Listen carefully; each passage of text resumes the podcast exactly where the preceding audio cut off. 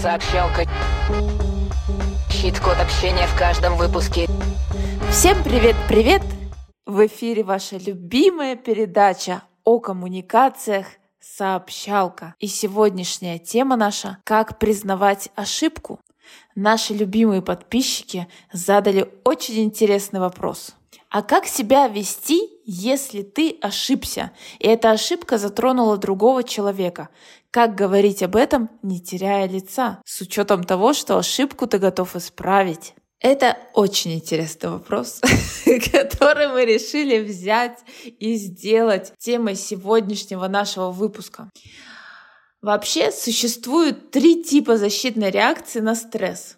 А именно вот эта вот ситуация, когда ты ошибся и пострадал другой человек, ну, естественно, конечно же, является стрессом. Милана, ты была вот в таких ситуациях? Косячила? Естественно, кто не косячил, тот не пил шампанского, хочется сказать почему-то. А еще у меня другая есть поговорка припасенная. Одна ошибка, и ты ошибся. Но, конечно, все мы ошибаемся, все мы косячим, и кто-то признает эти ошибки, кто-то нет. Я из тех людей, которым вообще не проблема признать свою ошибку, если я ошиблась. Вот это вообще изи-бризи. Сказать, что я стрессую, ну, иногда стрессую, иногда не стрессую. По-разному. А от чего это зависит у тебя? От того, как давно это было. Есть, короче, ситуации, которые я могу вспомнить, когда я могла, во-первых, стрессовать, а еще и бесконечно доказывать, что это не я ошиблась, это вы сами дураки но на деле в какой-то момент мне просто перестало важно быть э, правой. Если я действительно ошибаюсь, я довольно легко признаю свои ошибки. Да, но признать это, как известно, полдела. Дальше предстоит вот такой вот нелегкий разговор, и вот сутью нашего сегодняшнего выпуска является тот самый разговор, когда вы уже проанализировали знаете, что вы накосячили, и вы должны об этом сказать человеку, во-первых. Во-вторых, выслушать все, что он о вас думает или об этой ситуации. И как-то разрешить вот эту некрасивую проблемку. Начнем мы с того, что, естественно, защитная реакция. В этой ситуации возникает необходимость защитной реакции на стресс. И все мы знаем, даже мы знаем с Миланой, что существует всего три типа такой защитной реакции. Какие? Бей, беги или замри. Одна из реакций — это беги, это когда люди в состоянии стресса прям просто морозятся, перестают отвечать на звонки, на смс, перестают выходить на связь, если они вдруг, не дай бог, такие прекрасные накосячили. Реакция «бей» — это агрессия.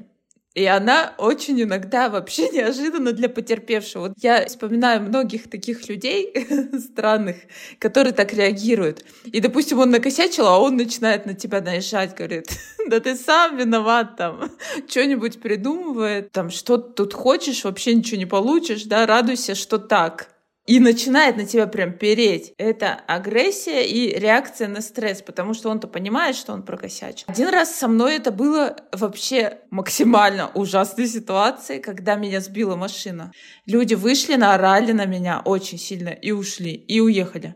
Обычно, слава богу, да, в нашей жизни нам такие ситуации редко встречаются, когда нас сбивают машины. А чаще это какие-то косяки кого-то, но после того, как этот человек накосячил, он может спокойно на вас наорать, и если вы потерпевший, вы можете уже это идентифицировать после прослушивания этого выпуска. А есть другая форма агрессии. Это аутоагрессия когда человек, привыкший там по каким-то своим психологическим причинам а, на себя все валить, и он говорит, я криворукий, кривобокий, кривоумый, я тупой, убейте меня, я все зло мира, вот я сейчас провалюсь там сквозь... Вам это тоже никак не помогает вообще в этой ситуации. Вы испытываете дополнительный дискомфорт. И есть еще реакция «замри». Это та ситуация, в которой люди говорят, это не я виноват, это все вокруг виноваты, это страна, руководитель, все-все-все-все вокруг виноваты, я тут ни при чем, то есть оправдание любого рода. часто, это как будто бы самая частая реакция, и я, например, реагировала именно таким образом. Не то, чтобы там все виноваты, но я начинала рассказывать, почему делала не так, почему я ошиблась, почему что-то произошло. Всегда какие-то причины находились важные, отмазки. Насколько бы они реальными не были, я признавала ошибку, но при этом все равно оправдывалась, защищая себя как будто таким образом. Понятное дело то, что все эти реакции в чистом виде редко встречаются. Это всегда смешанные виды, одновременно наезжают, сваливают вину на другого, и все прочее. Поэтому отличить одну от другой будет довольно сложно. И более того, не вообще не нужно. Да, не нужно. Мы их здесь подробно разбираем для того, чтобы объяснить, как в нужное состояние попадать. Все эти три типа защитной реакции связаны с сильными эмоциями, которые вызваны тем, что человек попадает в ситуацию, когда он чувствует вину. И это биологически все правильно. А что нам-то делать? Желательно в этих сильных эмоциях и в этих сильных эмоциях, и в любых сильных эмоциях, как мы говорим в каждом выпуске, не коммуницировать. Вообще не коммуницировать. Совсем не коммуницировать. От слова никогда не коммуницировать в сильных эмоциях. Что вообще делать нужно? Вместо того, чтобы выяснять свою реакцию. Нужно решать, решать проблему. Не думать, почему и как мы реагируем, а решать проблему, которая возникла вот прямо здесь и сейчас. И первым шагом, что важно сделать? Признать факт своей ошибки и себя самостоятельно в этом поддержать. Это сложно, но это можно и довольно-таки реально сделать. Вне зависимости от реакции, если мы не признаем факт ошибки, мы себя, во-первых, оцениваем и опираемся на эту оценку, а нам в этот момент не нужно оценивать себя, нужно быть опорным именно для самого себя и опираться на самого себя, а, и иметь силы выслушать все проклятия, которые сыпятся в наш адрес, потому что это тоже возможно. Невозможно в этой жизни не ошибаться. Не ошибается тот, кто ничего не делает так как мы все с вами люди деятельные, сто процентов миллиард ошибок мы совершали. Поэтому важно признать, да, я ошибся.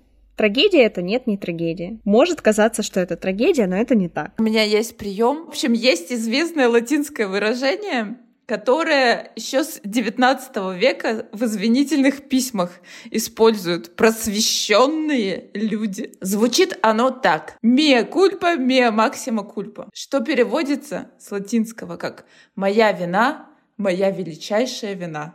Вы берете какой-нибудь предмет священный, кладете на него руку и говорите эту фразу «Мия кульпа, мия максима кульпа».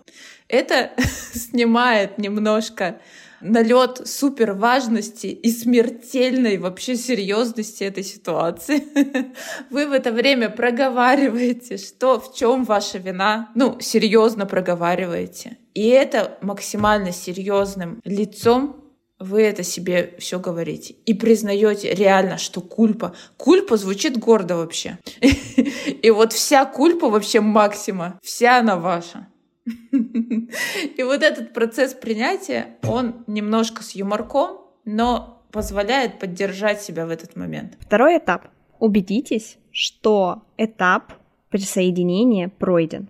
И второй человек находится в том состоянии, когда готов рассматривать ваши варианты решения возникшей ситуации. Мы говорим о том, что это наша ошибка, а, или ошибка нашей команды, признаем, что ситуация неприятная, что мы готовы это исправить максимально быстро и максимально безболезненно для человека, насколько это возможно.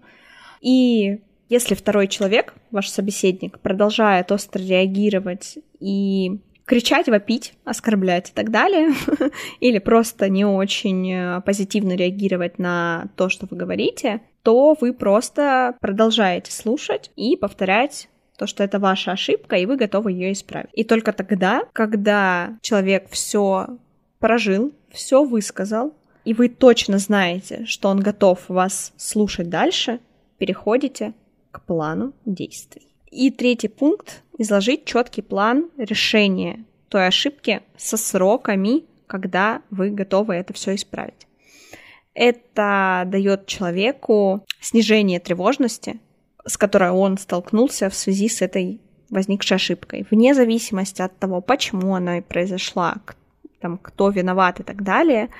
Ваша, наверное, самая важная здесь часть в том, чтобы это исправить. И чем четче и понятнее будет план решения той возникшей ситуации, которая есть, тем более позитивно к этому отнесется ваш собеседник.